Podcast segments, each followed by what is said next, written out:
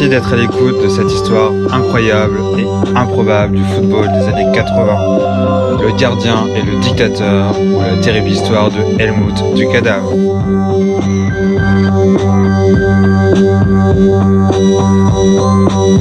7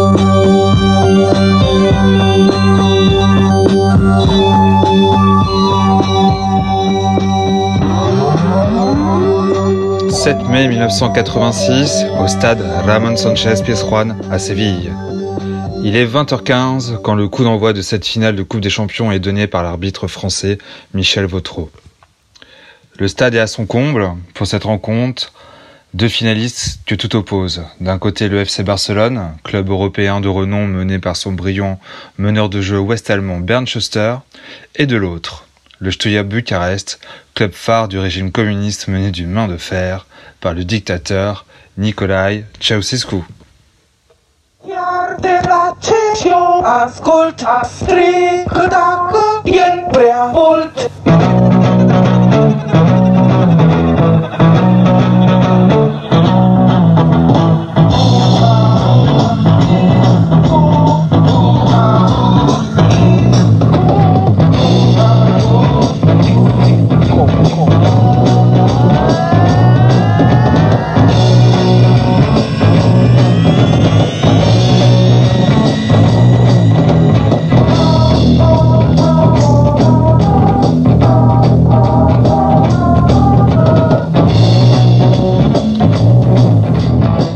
Soir-là, les 70 000 places du stade Ramon Sanchez Pizjuan sont prises d'assaut. Les supporters barcelonais sont venus en masse encourager leur équipe. Barcelone joue quasiment à domicile ce soir-là, confortant ainsi son statut de favori. Les spectateurs assistent à une piètre performance des 22 joueurs. Le jeu se concentre essentiellement au milieu de terrain, avec des acteurs attachés à ne pas laisser d'espace à leurs adversaires. Les joueurs roumains demeurent regroupés, alors que les Barcelonais semblent paralysés à l'idée de remporter leur première Coupe d'Europe.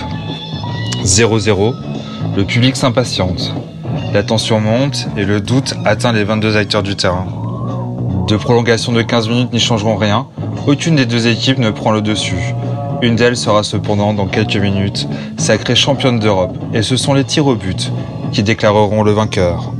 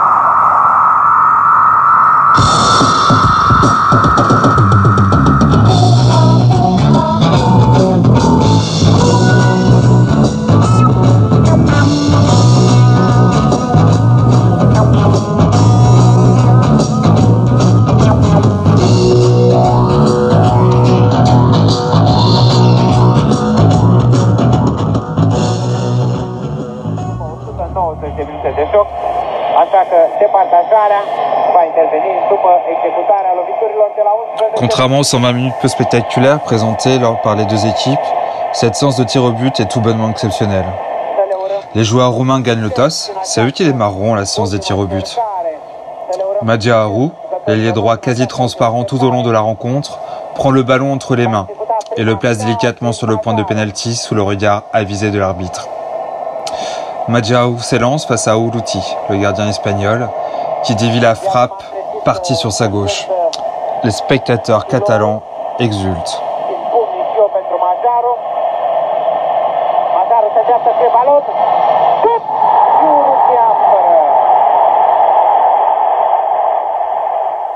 Se présente alors Alechenko, le défenseur central catalan devant le gardien romain Helmut Dukedam. Il s'élance et frappe sur la droite du gardien qui s'étend de Solon pour sortir la frappe. 0-0 toujours. Deuxième tireur roumain, Laszlo Bologna, que nous- connaîtrons bien plus tard, entraîneur sur les bancs de touche français, place une frappe à mi-hauteur. Le gardien barcelonais part du bon côté. Pedraza place son ballon et espère inscrire le premier tir au but de la séance. Une profonde respiration, une course d'élan courte, une frappe précise à ras de terre Il n'en est rien. Le gardien roumain réalise lui aussi son second arrêt. C'est alors que le troisième tireur romain Lacatus inscrit le premier but de cette séance en plaçant une lourde frappe plein axe qui heurte la barre puis rebondit dans les buts. Imparable. La pression est alors du côté de Barcelone. Picha Alonso, l'attaquant entré en jeu durant les prolongations, est désigné. Prise d'élan, et frappe croisée une nouvelle fois à droite du gardien roumain. incroyable, Helmut Dekedam plonge et stoppe une nouvelle fois un tir au but barcelonais. 1-0 donc pour le Stuya, puis 2-0 lorsque Balint trompe le gardien espagnol sur un contre-pied maîtrisé. C'est alors que Victor Munoz, l'ailier virevoltant du FC Barcelone, se présente. La situation est simple. S'il rate son tir au but, le Stuya Bucarest sera champion d'Europe. Tout le monde retient son souffle. La pression est sans doute trop forte. Munoz écrase sa frappe qui est facilement captée par Dukedam, parti une nouvelle fois du bon côté. Dukedam exulte, saute de joie. Il vient d'arrêter, chose incroyable, les quatre tirs au but catalans. Dukedam est le héros de cette finale, mais ne sait pas encore qu'il vient de vivre son dernier match professionnel.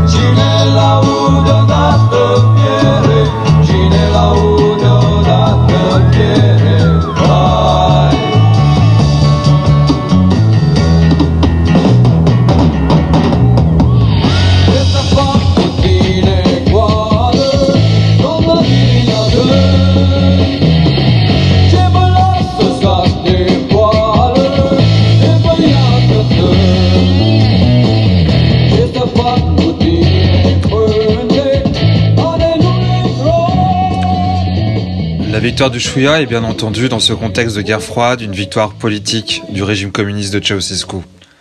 Le football est alors en Roumanie le sport roi et fait office de soupape sociale pour un peuple qui subit la férocité d'un régime totalitaire via sa police politique, la Securitate.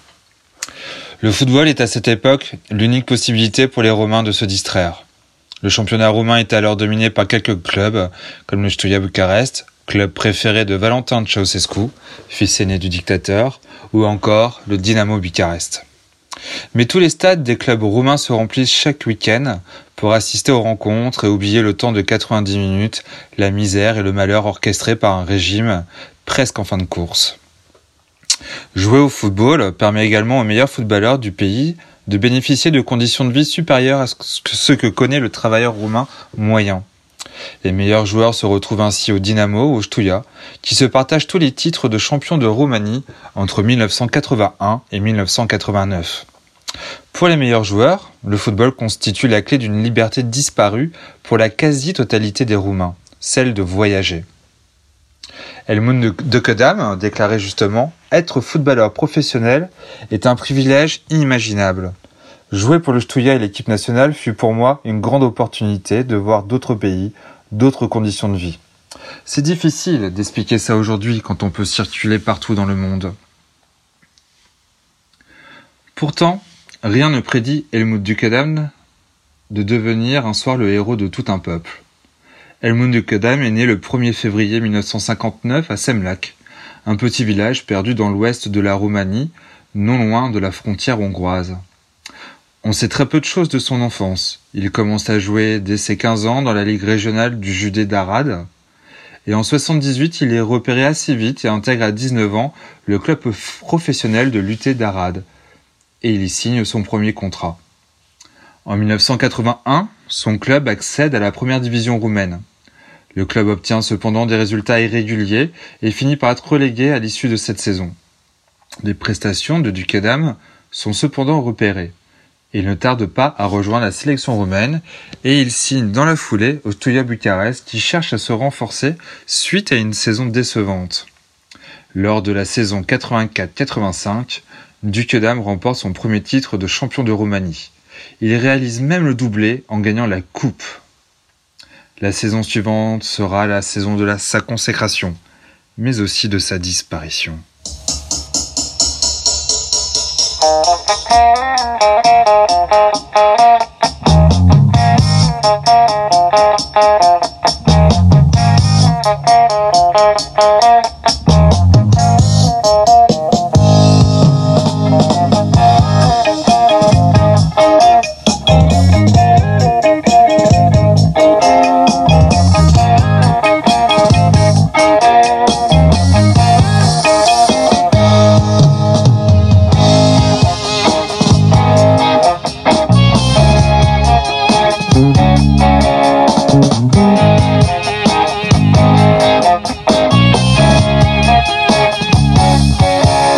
trezei.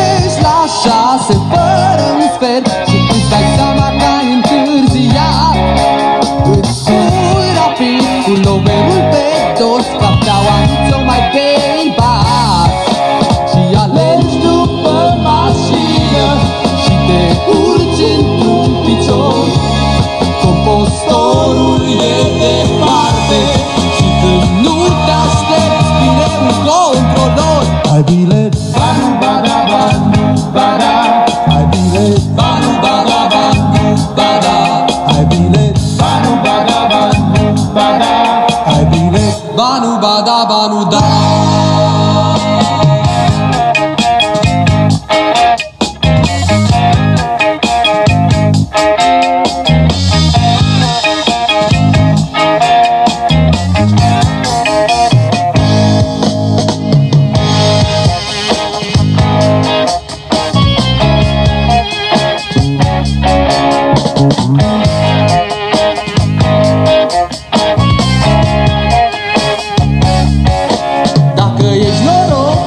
și scap necontrolat Și răsufli din plin ușurat.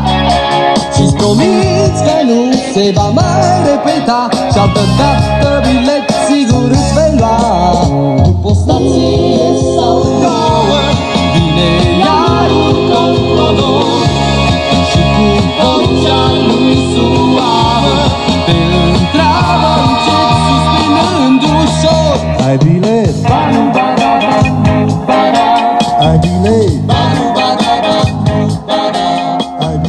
Retour au 7 mai 1986. Ducadam, vêtu d'une tenue verte et de chaussettes couleur chair, exulte. Il vient de sortir les quatre pénalties barcelonais.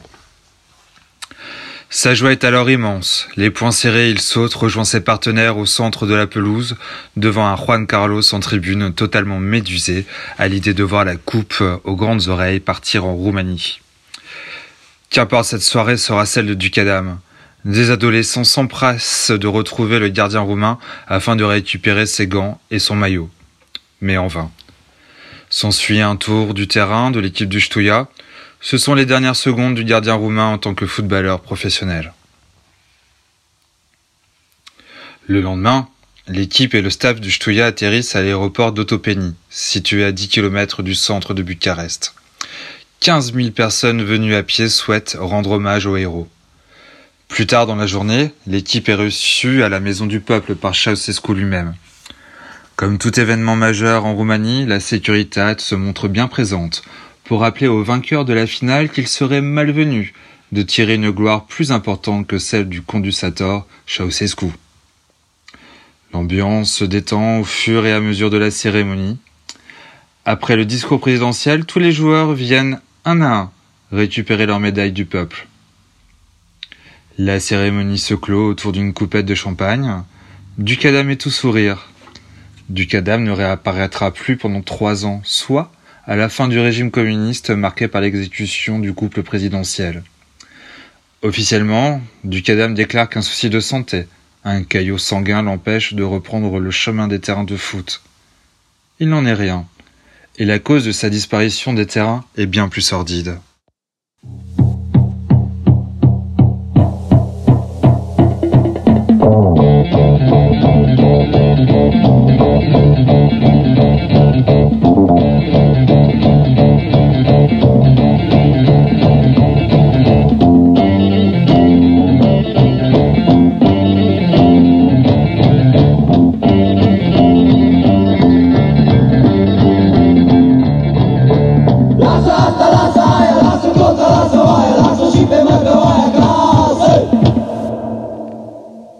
Son retour de Séville, Helmut Ducadam reçoit les félicitations du club rival de Barcelone, le Real de Madrid, tout heureux de voir le club catalan échouer en finale de Coupe des Champions. Le président madrilène, Ramon Adil Mendoza, annonce qu'il remettra un cadeau personnel surprenant en faveur du gardien roumain, une Mercedes 190E.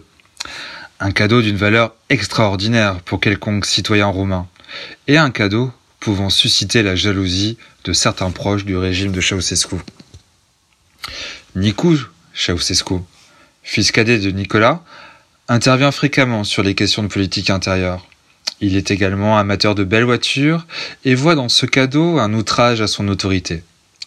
Il réclame alors auprès du gardien de renoncer à la cette Mercedes et de la lui remettre. Ducadam refuse et Nicu ordonne immédiatement son arrestation. Pendant trois jours, Ducadam subit les affres de la Securitate. Ses phalanges sont une à une retournées, ses poignets brisés. Quelques jours plus tard, Ducadam est balancé d'une voiture au pied des marches de l'hôpital de Bucarest. Il ne réapparaîtra que trois ans plus tard sur le terrain d'un modeste club amateur de seconde division. Aujourd'hui, devenu président du Touya Bucarest depuis 2010, Ducadam refuse toujours de parler de ces trois années douloureuses qui suivirent cette finale du Coupe des Champions. Parcours et carrière atypiques que celle de Ducadam, où le politique s'immisçait encore de manière rugueuse dans la sphère sportive. Ducadam garde toujours en lui le souvenir de cette victoire, celle que rêve de gagner tout joueur de foot avec son club.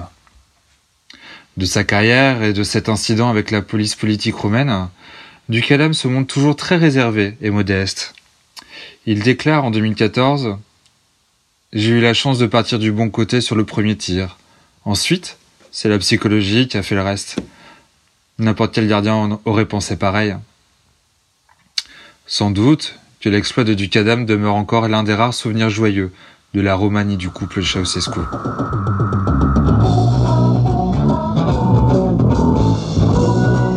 Merci infiniment de votre écoute et peut-être à bientôt.